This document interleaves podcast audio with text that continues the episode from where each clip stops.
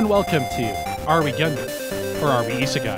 The podcast I pitched as a joke that now will never end. My name is Jeremy. I'm no longer an edgy teenager. I'm Tyler. This episode, my name is Zach. we used to watch Gundam Seed Destiny. I have a lot of unresolved feelings about it that I kind of resolved immediately before we started the podcast. We do critical analysis on it. I think it's pretty good. But because of COVID 19, we can't be in the same room and are afraid the quality of that podcast, our crown jewel will suffer. So we have decided to watch Gundam Build Divers, my least favorite Gundam series, and talk about it. I think this episode is fine. They're on the high end for an episode of Build Divers. It's not as good as the IMA episode, but it's probably an easy second. Yeah, I was gonna say this is like not a bad episode of this show, but it is not a great episode of anime. Yeah, that's not a high bar to jump. It's not. I watched it with Alex and I asked her for a short phrase to describe it, and her response was Old man yells about Digimon. Yes, and we- we've made reference to the character designs before, but in the week since we recorded the last episode, I've thought about how Digimon this series is and how bad it wants to be that. It's got a whole digital world. The hey, let's just randomly get more powerful because of our emotions thing is strong in this show, but it's more like modern Digimon than original Digimon, where it says that happened, so you have to trust it, as opposed to all it's got is writing and stock footage, so they do a decent job with the writing, like old Digimon had to do. Yeah, that's a good point. I haven't thought about the original Digimon series in years, I'm pretty sure. I am watching the new Digimon, so all I think about is the old Digimon and why it's actually a good show and how this is a failure to live up to that legacy. I think most remakes have a tendency to fall into that, don't live up to the legacy. I mean, it depends. I come from the comic book world where I see reboots and remakes all the time, and some of them are quite good. And then others are just, why are we doing this? And the Digimon one started out kind of wild and then petered off into mediocrity. And then was decided to follow Ty for 30 episodes while he did nothing. And then was like, we have other characters too. See? Joe really likes French fries. Isn't that exciting? And I'm like, this is like the third best episode of this series because it has a character arc, but it's about Joe liking French fries. What the fuck are you doing, Digimon? uh, anyway, duel. It's time to duel, and there's no backing down. The heart of the Gunpla is what Sarah does read. Man, remember when we did Destiny? I would talk about the sad boy and the angry boy and the sangry boy and have so much fun recapping the events so far. I don't want to do that for this show. What has happened in Build Divers? I feel like not a lot. There were cheaters. They went after all the hackers. That was a thing. The champion disguised his robot as another robot that that robot was dressed as in its original series. And they recruited some people, including a cute ninja. She had a backstory, and she cried about it. It was very emotional. She wanted to get back the ugliest Gunpla from Palpatine, who took it because he's a dick. I think that's everything that's relevant, right? Yeah, no, Yeah. that's pretty much it. If you want to watch along with us, you can do so on Crunchyroll or YouTube or Funimation. I don't recommend you do so, but you can. It's even dubbed. If we have to say nice thing about Build Divers, the dub is way better than the dub of Build Fighters Try. Yeah, I was gonna say this actually has a fairly solid dub, even though it's, you know, a weak show. Yeah, my only qualm with the dub is the source material. Whereas Build Fighters Try, the dub is like they hired the least enthusiastic voice actors possible to deliver their lines as still as possible. If I'm honest, I couldn't actually watch this show dubbed because I would put it on in the background and then not pay attention to it. Uh, the secret, Zach, is I've already watched the show once, and that's the way I get through it a second time. so we are watching episode 13, Duel. Uh, it does not have the Duel Gundam in it, or Yzak. Man, Yzak would make this show so much better if he just showed up. Like, and just yelled at everyone. Uh, yeah, I was just imagining the shenanigans. And then, like, Dearka had to just, like, walk in and just, like, gently push him off screen while apologizing. Oh man, they could run like a lemonade stand together or something. I don't Oh, I it would be great. like at the Bear Guy Festival. No, I'm just thinking like at the uh, food court, since everyone always shows up at the food court, they just like run one of the booths. Oh, just have Zaft lemonade. Yeah, something to that effect. So we begin on Castle Avalon at night. It looks very cool as the champion is giving a congratulatory speech to the coalition of volunteers on a successful mission. They did not succeed at their mission. They did not identify the culprit, but they did prevent the worst case outcome of the collapse of their MMO. So which they didn't actually know was gonna happen. You're, you're right. Their their mission was actually kind of a complete failure because they were just trying to find out who he was. They failed the primary objective. which I was like, we may have failed our primary objective, but we got all the sub objectives, and that's worth a lot of XP. And also, there was no harm done, which is good. I would say that counts. I love how everybody is holding like a glass of wine, and then we get our Colasour cameo, and he's got this big old turkey leg. Yeah, well, he has priorities. Man, Double O is going to be so weird. You guys already know about Trans Am, and you're going to have like emotions toward Patrick Colasour already, which are not the wrong emotions. But I mean, to be fair, I already knew about Trans Am. yeah, you did. But you've seen Patrick Colasour in Double O. You've gotten far enough to see him. He's in the first episode, and you have no feelings towards him, I presume. I honestly kind of just forgot that guy existed, except for when he showed up later, and I can't remember what he said, what he called himself in. I believe it was V. He's in Super Robot Wars V. Yeah. I don't remember how they translated it either. I think because it was not the, an official English translation, uh, it was like a weird translation of his nickname, but I can't remember. Anyway, Well, V was an official English translation. it was not an official American translation, I should say. So it did not use terms from the dub. It also changed his. Like he specifically said, he changed his name. He wasn't Lucky Colasour anymore. It was something else. Yeah. I think that happens in the movie, though. The Double O movie. I could be wrong. Yeah, I think that might have been what it was because the Double O stuff in V was all uh, from the movie. Anyway, Colasour's got a turkey leg. It's great. Everyone else is wine. And Rob was like, thanks, y'all. And the champion's like, open bar. I got plenty of cash. Enjoy yourselves. Enjoy your virtual drinks. We already know this is what he and Rommel do. So I just want to imagine the Full Metal Alchemist anime finale wine cellar he has. Sometimes I think about watching Brotherhood because it would make my life better, but then I'm like, yeah, but it doesn't have that fight with Mustang in a wine cellar. It doesn't, and that's a really good scene. So cut back to the party. Magee is interrupting Shahryar and Tiger Wolf's flirting. Shahryar is amused by this. Rommel is enjoying the attention of the girls. I'm assuming Rommel is standing on like a Crate. Segway type of thing, so he can wheel himself around the party. I imagine he has like the Tom Cruise uh, like shot crate to make him look as tall as his love interest, and he's just been macking on these girls. I just assumed that he uh, installed a mod where his torso is super long and it looks hilarious. You just can't see the rest of it off screen. So Rommel, regardless of how he is this tall, is like, "Hey, champion, what about Riku?" And he's like, "Ah, he's not old enough to drink. He can't be here at our cool party." and Rommel's like, "I wanted to ask him what that bullshit in the last episode was." And the champion's like, it's okay. He doesn't know either. I'm not sure anyone knows, especially not the writers. And Rommel's like, "That's awfully convenient." And uh, the champion is like, well, there was this awfully good convenience floating around at the time. Maybe he just took advantage of that. But anyway, the administration is analyzing it, and they've used it to come up with a patch to stop the break decal. So they didn't want to do their job. They just wanted to wait for some kid to Deus Ex Machina his way into it, and then they figured they'd just copy paste. I mean, that is software engineering. I thought software engineering was Googling the problem. And then copy paste. And then staring at someone else's code trying to figure out what the fuck anything is. And then not touching it because you're afraid you'll break it. Yeah, no, this all tracks. Cut to the Build Divers Force Nest, where specifically we see a nice photo of them that they took at the end of the Rommel fight. And they're like, hey, Yuki. And he's like, no good. Ayame hasn't logged on at all. Well, it says isn't logged in, so apparently she like the fight ended and she immediately went and logged out. Well, we see a flashback to it where Riku's like, hey, Ayame, don't worry about what happened. I won't even tell anyone. You're not a traitor. Let's just be cool friend teammates. Free mates, if you will. And Ayame's like, you're nice, Riku. I can't take advantage of that. You're too uninteresting to be depressed. Let me tell you, no matter what anyone tells you, you still feel like you're the worst and don't deserve their help. And Riku's like, well, that's heavy. And then flashback ends. And she logs out.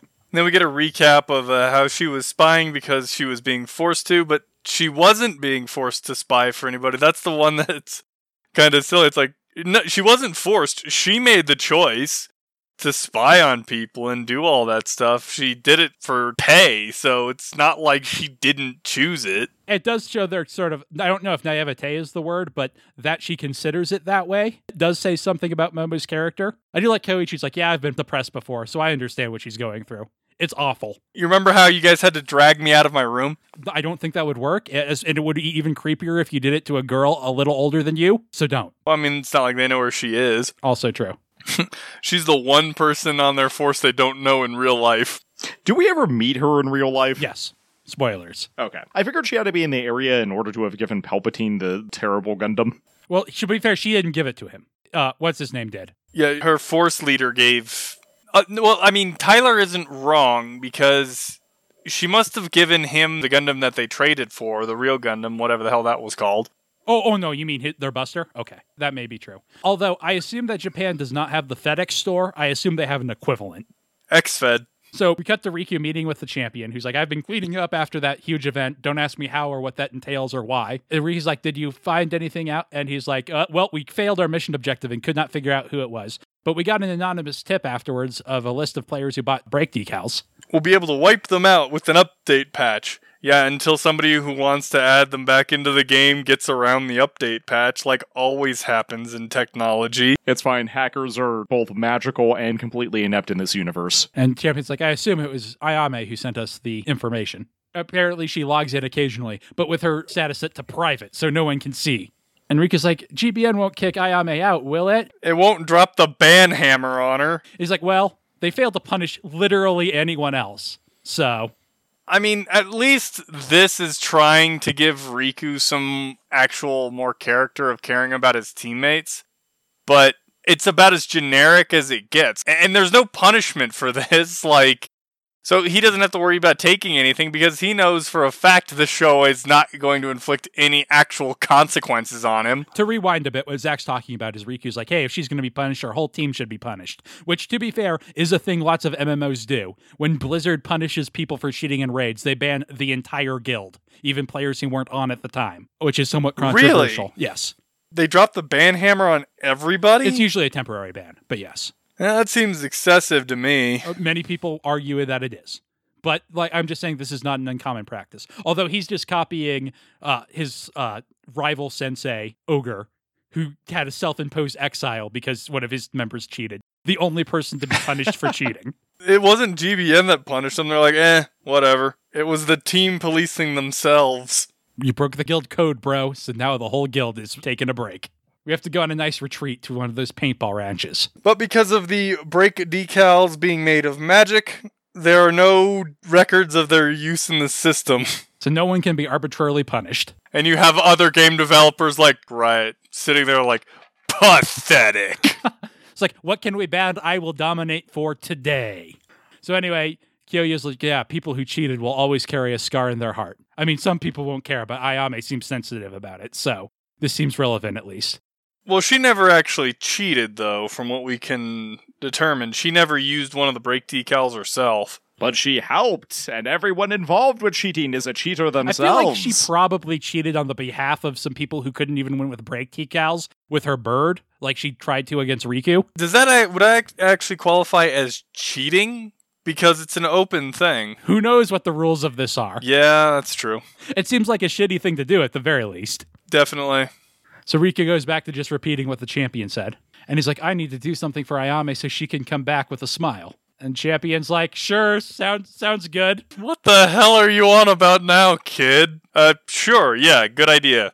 We must create an environment where everyone can return freely. Actually, no, that sounds like the admin's job. But the champion, as has been established a number of times, actually does everything the admin should be doing. And to be fair, like we've talked about, this is a metaphor for virtual worlds. And oftentimes, usually after development has ceased, not when something is the most popular game in the world, it becomes the players uh, who actually curate the community, right? For games that are quote unquote dead and abandoned by the developers, but still have active play. So this kind of makes a degree of sense. Although you're right, Zach, the developers should be trying to do this because this is the most popular game in the world, and they should theoretically want to either encourage more people to join or retain current players.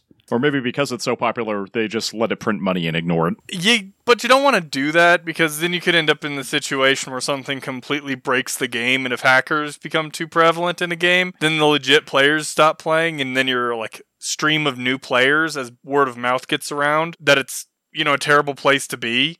Uh, people stop joining that and start leaving. I mean, that's why you have games like Riot has such a kind of draconian practice about banning jackasses because they saw how many people were just leaving the game when they weren't punishing people. Although, conversely, how many bots do you see playing World of Warcraft, and how many people do you know have bought gold and weren't punished? Anyway, Riku's like, yeah, let's do it. And Champion's like, knock yourself out. Cut to later that night where Riku is talking with Sarah about his idea, sounding very excited about it. Which is collect a bunch of furniture. It's not The Sims, dude. you know, the thing Ayame was shown to have cared about ever. It is very Second Life, though, right? As much as it's, you know, a battle simulator game, they also want to have all those virtual aspects. And I do get that. When I am playing Stardew Valley or Harvest Moon, I do want my house to look cool, even though that's not the point. Yeah, I guess there's something to be said about that. It's usually not one of my focuses, so I always kind of get distracted when people bring stuff like that up. They're like, my house looks great, and I'm like, I got a shack because I spent all of the gold and stuff you would be using to upgrade your house on buying better gear. And you did go run Dead Mines just to have a cat. That's true. I did run my uh, my druid through Dead Mines alone specifically to go get a cat. See, this one makes a lot more sense where he says, uh, we'll get lots of the stuffed animals that she likes. Yeah. And Sarah's like, yeah, that's actually like you paid attention to what she likes. Good job. Sarah, Sarah. Enrique's like, oh, look at the time. I need to go home. Well, see you tomorrow, Sarah. And Sarah's like, okay, I will wait here alone. and then rando stranger shows up and is like, "Are you Riku? I am an assassin hired to kill you." He does have a like assassin look. I mean, he looks like he's going to challenge him to a da da da da da da duel in the shadow realm. It really does because he's got like oh, this yeah. weird like broken scar face type of thing and like the Yu-Gi-Oh long hair. And also, like his jacket looks like a Duelist City jacket. It's not that color scheme, but it has very much that look and that popped high collar. He definitely has a rare hunter vibe going on. He's going to steal Riku's rarest card. This guy looks like he's got actual character design to him. A lot of the characters in Build Divers too, to be fair. That's one of the things we've pointed out that they weirdly go overboard on, right? Mm-hmm. Anyway, he's like, take it easy, man. I'm just the messenger. Don't shoot the messenger. Like he says, my client asked me to deliver a message to you. Couldn't he have just like sent him a mail? Or maybe uh, guest accounts can't send a mail. Also, does that seem sufficiently dramatic to you for Palpatine? No, that's true.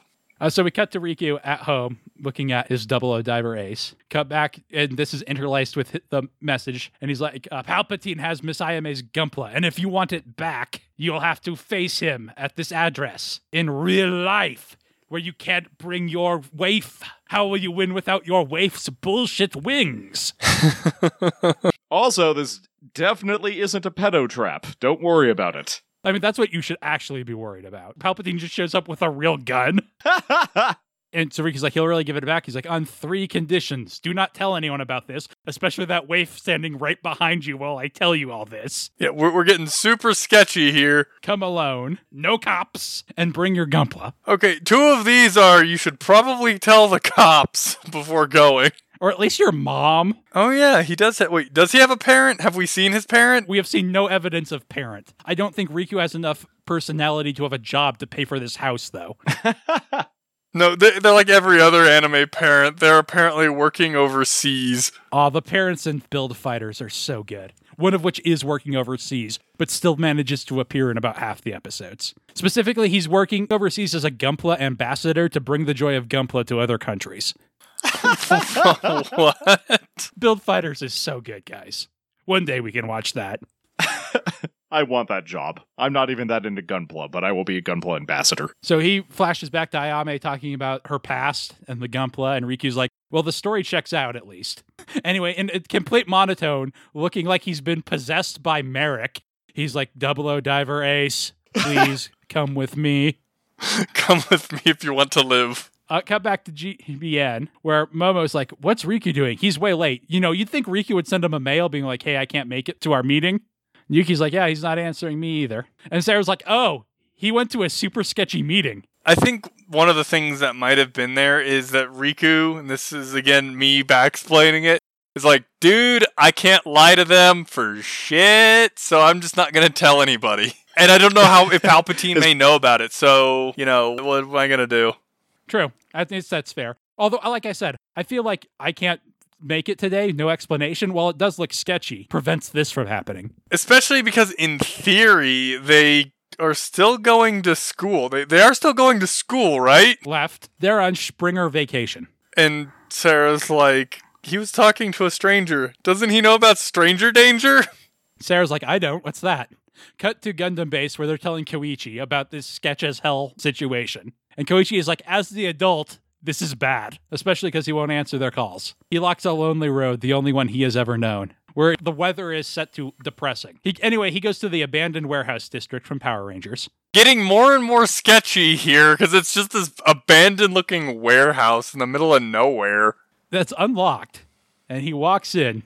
Yeah, the door's not even open for him though. He he does have to shove the door open. You know, usually those warehouses have like an actual person door. I, you know what? I've never actually seen a, a, a, a warehouse that looks like this, and I've seen quite a few. On the inside, it looks more like a storage garage that's run down. I was thinking it looks like an air hangar almost. Yeah, I can see that. Yeah, I mean that would make some sense because I had the thought of like it's a warehouse. Where's its loading dock? So anyway, Riki sees something with a blanket on it, and he's like, "What's this?" And Palpatine in Ralph is like, "It's GPD. I'm sure you've seen it before. It's for playing Gundam Battle with real models." This guy's English voice actor is so grimdark edge lord. It is laughable. Oh, it's perfect for the role. It is. I'm sure he can voice act for real. They just told him to do this, and he was having fun. I'm sure it's just like so over the top. Oh no, I can't even.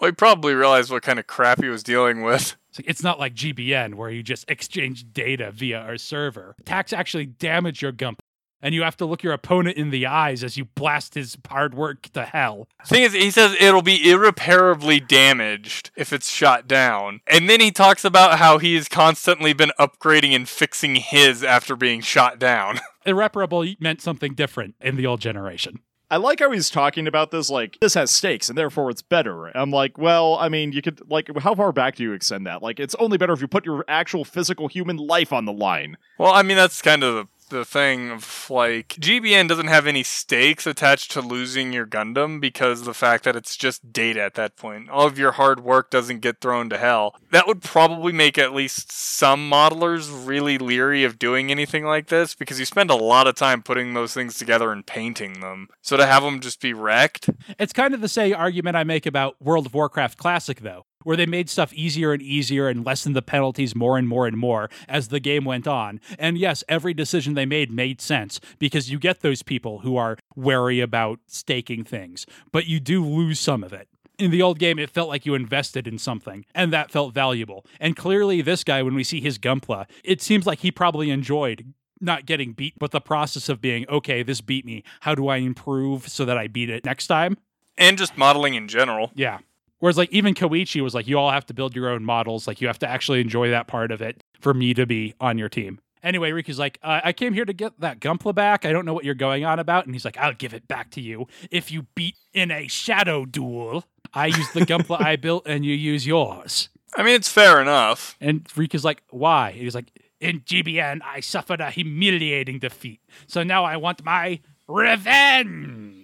Also, it's unbelievable to me that someone besides me was interfering with GBN's main program. And Riku is like, what? I'm not smart or characteristic enough to do that. What's GBN's main program? Do I look like a hacker?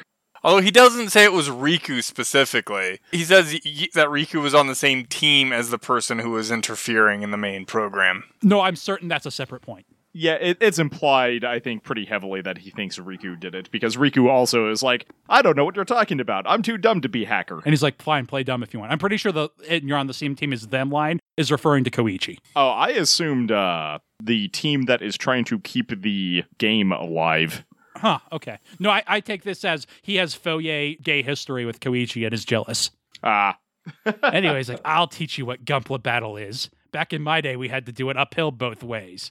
And Riku's like, Do I have a choice? And he's like, Technically, yes, but actually, no. Well, I mean, he does have a choice. He can turn around and walk away right then and there. He just doesn't get the gunpla back. It stakes and requires he makes a choice that reveal his character, as he reveals he is willing to risk the Gunpla he built in order to s- save a symbol of Ayame's friendship. Even though he is clearly very torn up about it, because as he looks at his double O diver ace, it looks like he's going to cry over it almost before he gets the resolve and is like, I'll do it.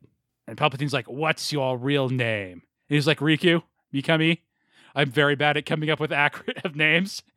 And the other one's like, Yeah, that tracks actually looking at you. I'm Shiba. Shiba Inu. I'm adorable. No, Tsukasa Shiba. He's good at getting stuck in video games. Riku's number is disconnected Didn't that only happen once? to a character named Tsukasa, as far as I'm aware. But he's Yeah. kind of the OG. I'm not aware of the I'm stuck in a video game trope before dot hack. Me neither, but I feel like it must have happened before Dot Hack. It probably did. You're almost certainly right. I mean, Jumanji, if you want to play that role, right? So apparently they're trying to call Riku, but uh, their number isn't going through. Sarah is wafing on the tower where they talked. So Su- uh, Akasa's like, so they use the same control system as GBN, but it's a little different. Like, I'll give you a few seconds to get used to it. I want this to be a fair duel where I beat you because I'm better, not because you're floundering with the controls. I mean, on the one hand, like he does have at least some morals, I guess is the way to put it, because he's like, I could just trounce you without giving you a chance to warm up and make sure you're familiar with the controls. I'll give you time to get familiarized.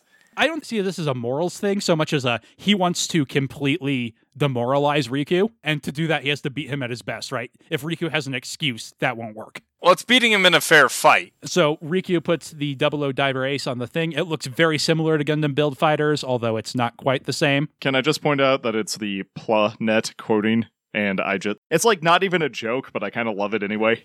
In, in Build Fighters, it's the Plavsky particles. you know, instead of Minovsky particle. Yeah. See, it's actually a joke. Riku launches. It's a very Mars esque battlefield with a bunch of ruins and red soil. And he just starts flying around. There's also a space section. And he's like, oh, so this is GPD, just like he did with GBN. One of the uh, biggest differences I would figure is the fact that you're not having to worry about compensating for your own self when you're like making turns and stuff like you probably do in GBN. Also, it seems like the view is different, right? Like even if there's a third person camera Yeah, in it seemed GBN, a lot more limited. like it's still going to be from a fixed distance, whereas presumably your gunpla can get further away from you and closer. Well, in this one, because the monitor that he has in front of him is like the actual Gundam camera, and looking at like the sphere, it's just glowing yellow. But then again, that could have just been the fact that they didn't want to animate it. Uh, so anyway, Tsukasa slash Palpatine is like, ah, your experience from GBN is showing. Like you actually look like you know what you're doing. Perhaps you don't even need the warm up as his Gunpla marches into view.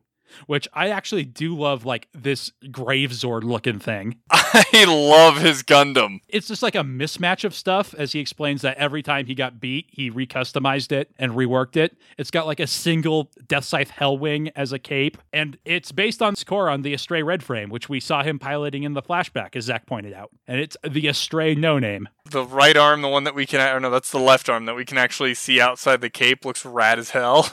I love this helmet, or the head section on his. It's a very overall a very strong look. I feel like if there were too many that kind of took this over design track, it would not work as well. But because this is the first one like this we've seen, I think it really stands out. I've mentioned that there's a lot of Gundams where it's like this is just an absolute mess and I hate it. This is kind of a mess, but it's got a hi- it's it's theoretically got a history behind it and everything has a purpose. and it all kind of like goes together. Like it's not part of a set, but it seems like part of a methodology. It's got two different legs, for instance. I think it's also the implied story behind it. Not even the implied story, the explicitly stated story behind it is the sort of thing you love in mech fiction, Zach. Of, well, I needed to repair it, but all I had was this, so I threw it on. It's a little different because he could have bought correct parts, right? And he chose different things for practicality. Yeah, but that is definitely my jam where it's like I had to fix it. I had things available and if I wanted to win the next fight, I had to change something, so I did. So Riku kind of hesitates, presumably because he's a little worried about like not only is he like, oh, I don't want my gunpla broken, but he's kind of has the empathy of he probably worked even harder on his, given the story he just told me. So I don't really want to break his either. But when he goes for the opening slash, which Palpatine lets him take the first move, Palpatine dodges, and then when he starts the when he shoots it, it's got anti-beam coating. Which why wouldn't everything just have anti-beam coating? Which is kind of what how Palpatine replies, right? Of like, this is like serious stakes. If you get hit, you go down. So you have to have this in. It's a must have in duel. I feel like it would be a must-have in GBN too. Frankly, You would think. But yeah, like the, a meta would emerge, right? Like I keep saying, but by all of our play suits and toys, they're all equally valid, Tyler. ah, And when he attacks, he basically only uses that exposed left arm for most of it. Like he doesn't seem to have an actual right arm. it looks like it has a gun in it. I think it has several different things that it can do. Because he uses it in a couple of different methods. His beam saber also looks really reminiscent of the Epyon's to me. I don't think it actually is. It just has that kind of dual feel to it. And anyway, he goes after Riku with it. He's not afraid to do kicks because he learned from Char that kicks are the best. Riku is completely on the defense, and he comments that each blow from it just feels real heavy. And the guy reconfigures that cape into like a heavy laser cannon. He Mega Mans it. That, that actually looks very Tallgeese 3 when that laser cannon comes together, which hits Riku's swords, which block it but are destroyed.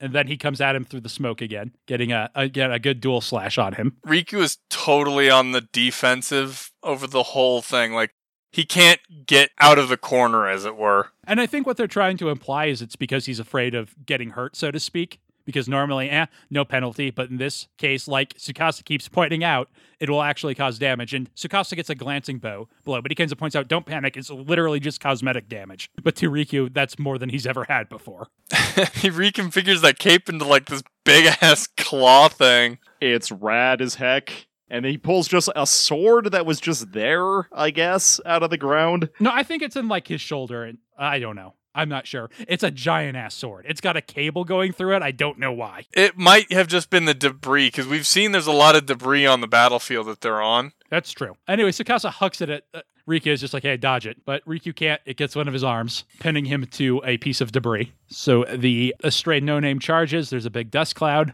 And we see that Riku tore his own arm off to avoid the hit. And Tsukasa's like, do you feel it, Riku? The pain of your Gunpla?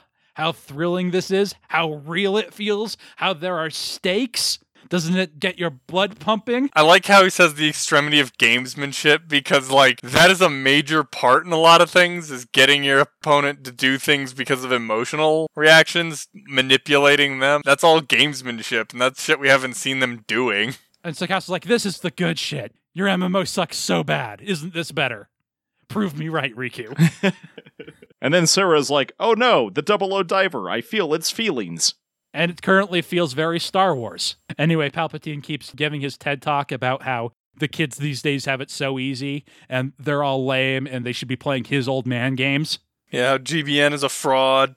And Rika's like, no, like, no, it's not. It's actually fun. Like, I did have fun there, and you can't take that away from me, you old man. And he's like, I don't understand these newfangled technologies. He's like, real? How could they be real? You met your friends on the internet. They're not your real friends. Of course not.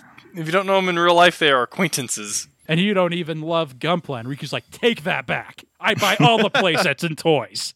Which allows him to actually land a blow, although it is cosmetic damage. He's like, you take that back. But he ejects the cape claw thing and has two beam sabers and starts glowing with fancy light. Riku calls it the Nitro system. Like, what thing is that from? Yeah, I have no idea what that is. I should have looked this up because I meant to, because I used to know. Let's see. It's on the Delta Kai. He first mistakes it for the exam system, which is from Blue Destiny. Yeah, it's from the Delta Plus. Um, it appears in the Mumble, Mobile Suit Gundam Unicorn video game, so it would have been pretty recent at this point.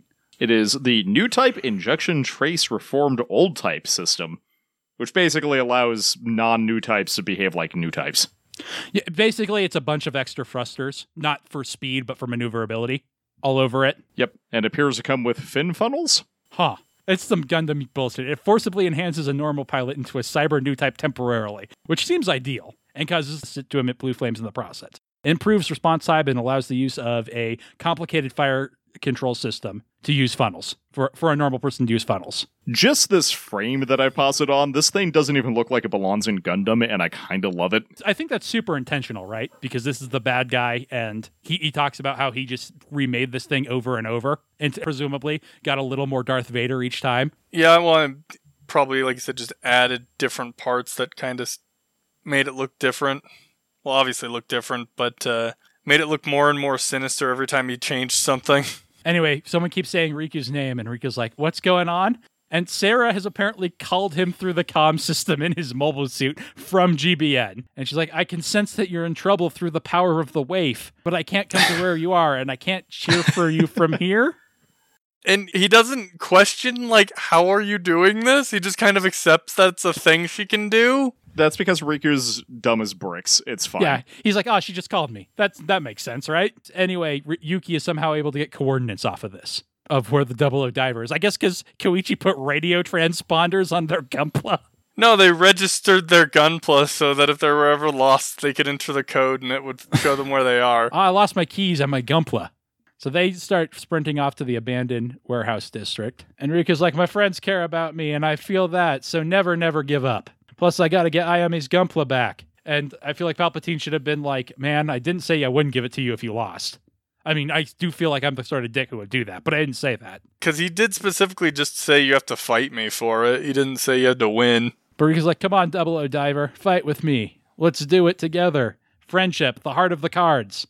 I like the uh, translation on this line in the sub because it definitely isn't nearly as uh Extra. yeah.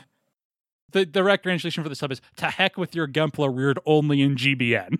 You didn't raise it right. You didn't punish it. It's like a spoiled chow. What does he say in this in the dub? I don't remember the exact wording in the dub, but it's basically like a, a Gunpla that has only tasted GBN can't beat mine. It's less metaphorical, less poetic, less extra. So Tsukasa starts using funnels, specifically sortie funnels, that are just beating the crap out of the double O diver, although not really doing any real damage to it. Like he should be destroyed at this point, I feel. And Riku just starts naming all the people who have a crush on him. And he's like, I can't lose. Also, I'm not left handed, Trans Am. I'm not afraid to use it anymore.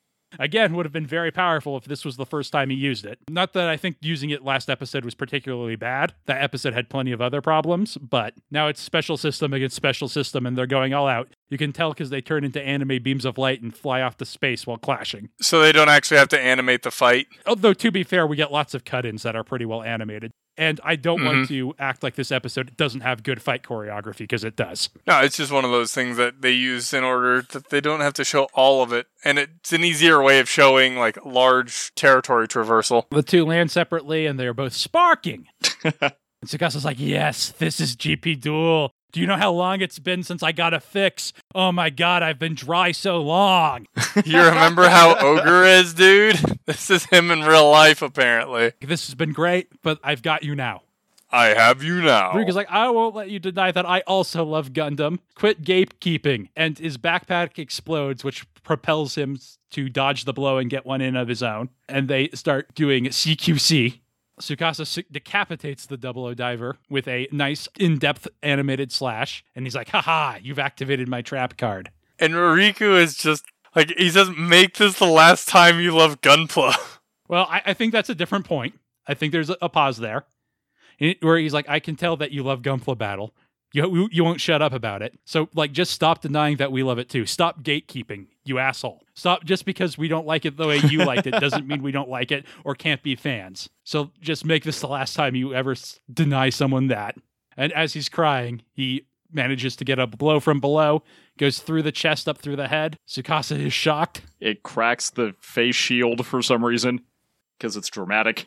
And the Astray no name slumps down. And battle ended. Winner, player two, which is straight out of Build Fighters. Just as the rest of Build Divers arrive, and the weather has gone from depressing to actually raining. And they come upon Riku, and like, Koichi's like, Oh, did you play GPD? Like it's a drug?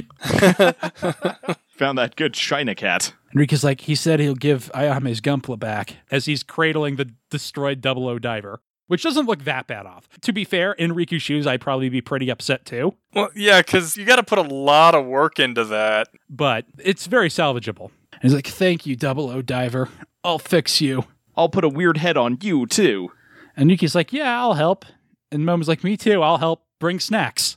Apparently, Tsukasa had waited all this time to actually leave, or they just hadn't noticed him there. And Koichi catches him walking out the door, looking kind of shell shocked by it. And Koichi runs after him and is like, "Hey, man, sup? Want to get a beer?" We can do that now. Also, you're that asshole. Why?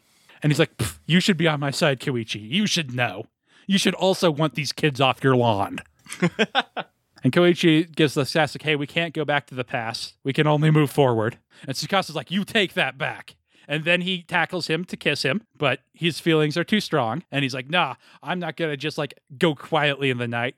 I'll fight with hacking and telling kids they don't love my hobbies. Everybody knows the best way to make sure your hobby goes on and there are new generations is to kick out anyone who seems interested but gets one trivial detail wrong. Is to gatekeep the hell out of it. You have to earn the right to be involved in my hobbies. So Koichi's like, if you feel that way, why are you crying? He's like, I'm not. It's the rain, idiot. Also, what I had with that kid was really good.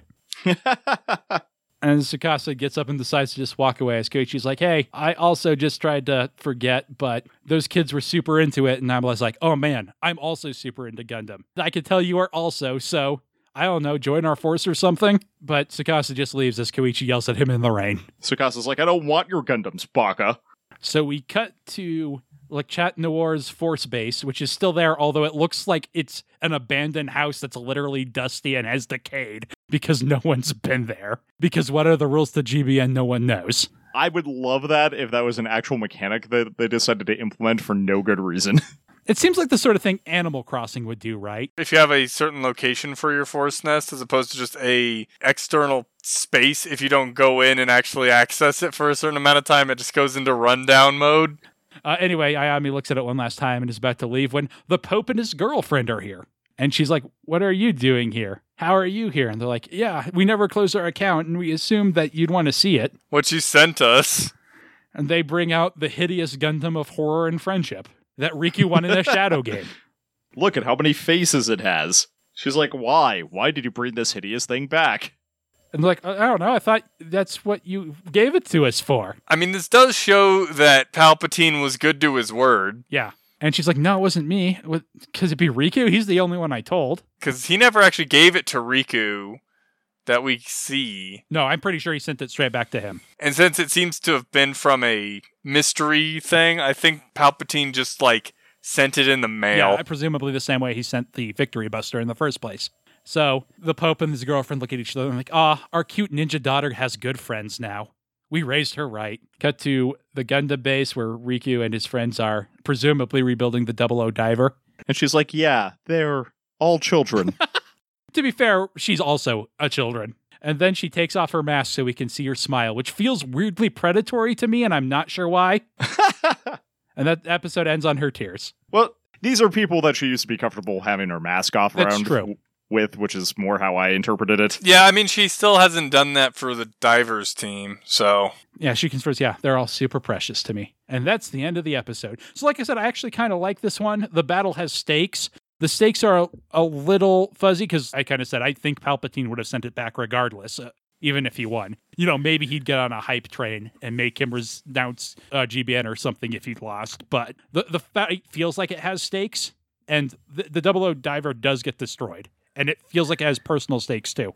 I don't feel like he would have not held to his word, even if Riku had lost, because that really wasn't the point of why Palpatine wanted to duke it out with him. He he wanted to duke it out with him to prove he was better because of the stakes that he learned on. You're correct. I more think that if Palpatine had won, he would have expected that to cause a change in Jinriku, and if he didn't get what he wanted, he might have tried to withhold it. That's okay, yeah, I get that. I do think that Palpatine was actually very well characterized in this episode in like way less screen time than Riku was had. Yeah, I should point out I was right. You are right on the money. And it's super interesting to make your villain someone who is gatekeeping, right? It's a real interesting, very corporate friendly message, right? Because they're like, oh, yeah, everyone can be a fan of Gunpla. Don't like belittle people just because they only watch one series or they only have a couple Gunpla or they do it in a way you don't. Seriously, gatekeeping in any hobby is just being a dick. It doesn't matter what hobby that is. If it's 40k, Battletech, gunpla building, game playing video games, it's not like, well, if you haven't been playing since third edition, then you know I don't know what to what to tell you. That your your editions are terrible. It's like, no, no, it's just a hobby, dude. Stop being a dick. Yeah. Like I said, though, it's also very interesting that he's someone who seems to be so into build fighters specifically, which is right before this. And a show that I have many times said is just so much better than Build Divers is. Like, it's not even a close comparison to me. I don't know if they were going for that on purpose or if they landed there by complete accident. Not sure. I mean, it is funny to me that GP Duel is basically that universe's version of BattleBots.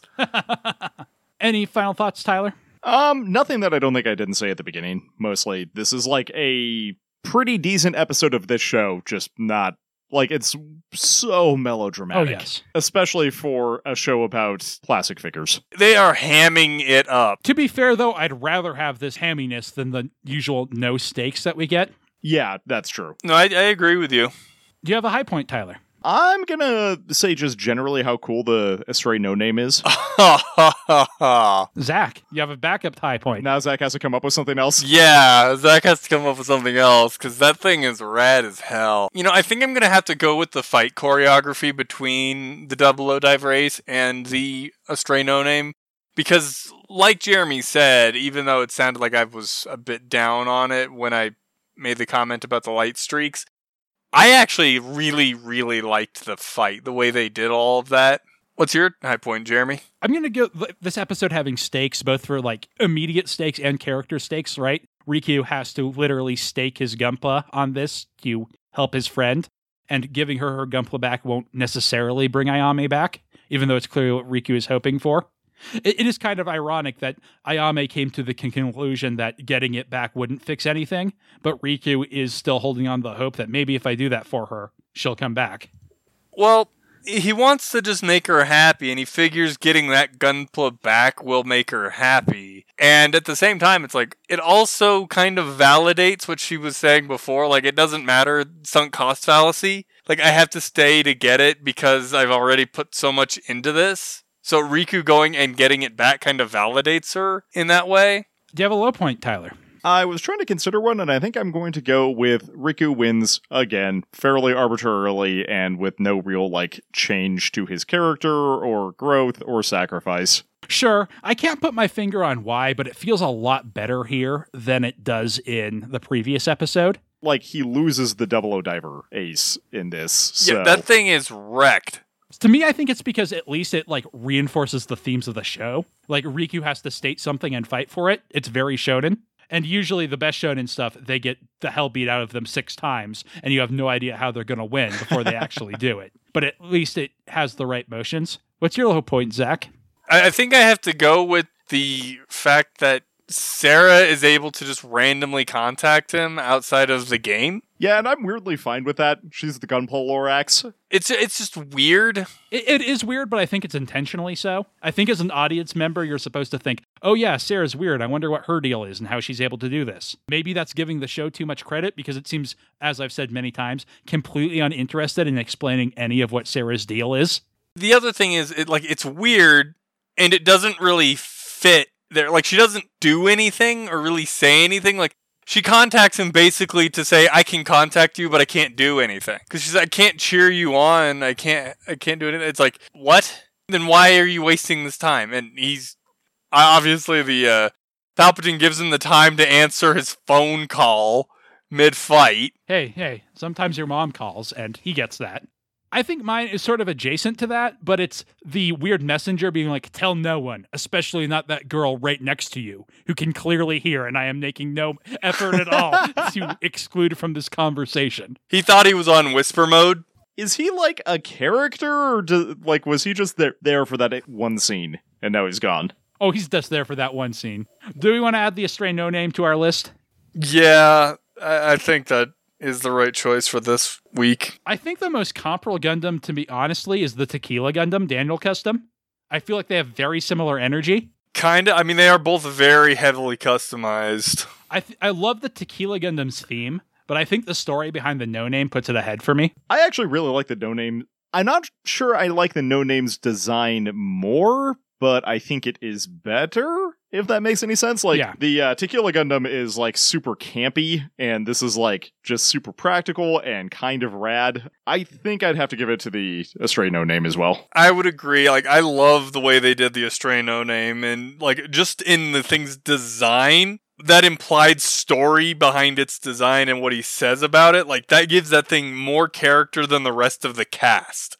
Just, just that Gunpla has more character than the rest of the cast. I, I would argue Ayame has more character than that Gunpla, but we are splitting hairs. And, and also, I think Tsukasa has almost as much character because his Gunpla and him, their story is obviously intertwined. But Yeah. definitely, you make a valid point. So, potential thing to throw us off the highest thing we have from Build Divers is the RX Zeromaru. I don't like this as much as the RX Zeromaru. Like I said in that, I love the Unicorn Gundam, which it's based on. And that's where a lot of its points come from. And I definitely don't like this as much as the unicorn and also the ninja theme. Like I said, the Tequila Gundam's cowboy theme almost puts it over for me. The Zero Mars ninja theme does put it over for me. See, I like this a lot more than the RX Zeromaru. because I love that implied story. I love the fact that while it is kind of a mess of different parts. The fact that it gives off that vibe of these are the parts I had available and these are the parts that I needed to use to help me win. I needed to add this piece of equipment so that I could beat this one guy, and then I added this other leg because another guy blew it off, and this leg had higher performance. You know, I love that aspect to it. And it just gives off this really sinister vibe, especially when it turns on that nitro system. I gotta give it to the Astray No Name every time. Yeah, and I, I was, was sure that was going to be what it came down to. So, Tyler, what's your feeling? I don't think I feel quite as strongly about it as Zach, but just like I feel like the Zeromaru is maybe just a little bit over designed, and like this is weirdly not over designed for me. It's just like more minimalist in a way that appeals me, despite the or my uh, general love for campy ninja themes. Well, I figure that this one is the, the no name is over designed, but it's over designed with a purpose. Like there's a reason why it's so over designed. Yeah, and I think designs that have a story to them are much stronger. I keep talking about how the Virgo is going to rank high because of that. And I think the Tallgeese, even though I think it's a genuinely a good design, it's very plain. And part of why it's so high is the story that's implied with the design. So I think that's a fair metric. That puts it in our top three. Do we think it's better than the Vilcus? This is going to sound weird. I actually do like it more than the Vilcus. I actually don't, because the Vilcus, if you look at that one, also has a lot of the same, not the same type of history, but it has its own level of history that goes into it. Like it's got a lot of background. I don't feel like you see that in the design, though. And to be honest, 100% what it is is I don't particularly care for the Vilcus's head, and I like every other part of it, but I also like the equivalent parts on the no name, and I like the head there more. That's fair, although the Vilcus does have a hood ornament. I really like the Vilcus because it's got a very sleek design to it, and you know, it's, it's got god powers. What else do you want? So your tiebreaker once more, Tyler. Yeah, this one's really close for me. Um, I like the Vilcus's color scheme a lot more. Which one? I think he means the default one. Okay, yeah, the default one that's mostly white with some blue and gold. It's Strike Freedom color scheme. I feel like for me, at least, it suffers a little bit from not actually really getting to see it in action much. Oh man, this is close. I think I have to give it to the Vilcus. All right, so an excellent showing for the Astray No Name, which makes it at number three, above the RX Zeromaru and below the Vilcus. It's just such a good design. It's weird to me that this show that is just very extremely mediocre, the height, actually probably the depth of mediocrity, has produced so many good mobile suit designs. Well, they're all remixes, right? And they're made by people who That's have fair. clearly both professionally designed Gundams and thought about this stuff. And this is the third series in which they're doing these, which means they get to go way off the wall, which means we get some that are just very bad, I think, but we also get really, really strong ones as well. And even in Build Fighters, the first one, I think there are some very good designs. Although I don't think there's anything I would put in the top three from that. Maybe the Kampfer Amazing I would fight for, but we'll see one day. So that will do it for this episode. Join us next week, where I believe we will be stuck watching episode 14, even though this would be a great endpoint. I don't think I'm going to have a vaccine next week. So we watch episode 14, A New Power. Tyler, was this Gundam or was this Isekai? Given that none of this, or very little of this, actually took place in GBN, and also our hero, like, maybe learned a life lesson and also did something good for someone else, I'm going to say it's Gundam. Zach? Yeah, I gotta say the same thing. I think it's Gundam. Not to steal my own joke from last week, but clearly this week is Yu Gi Oh!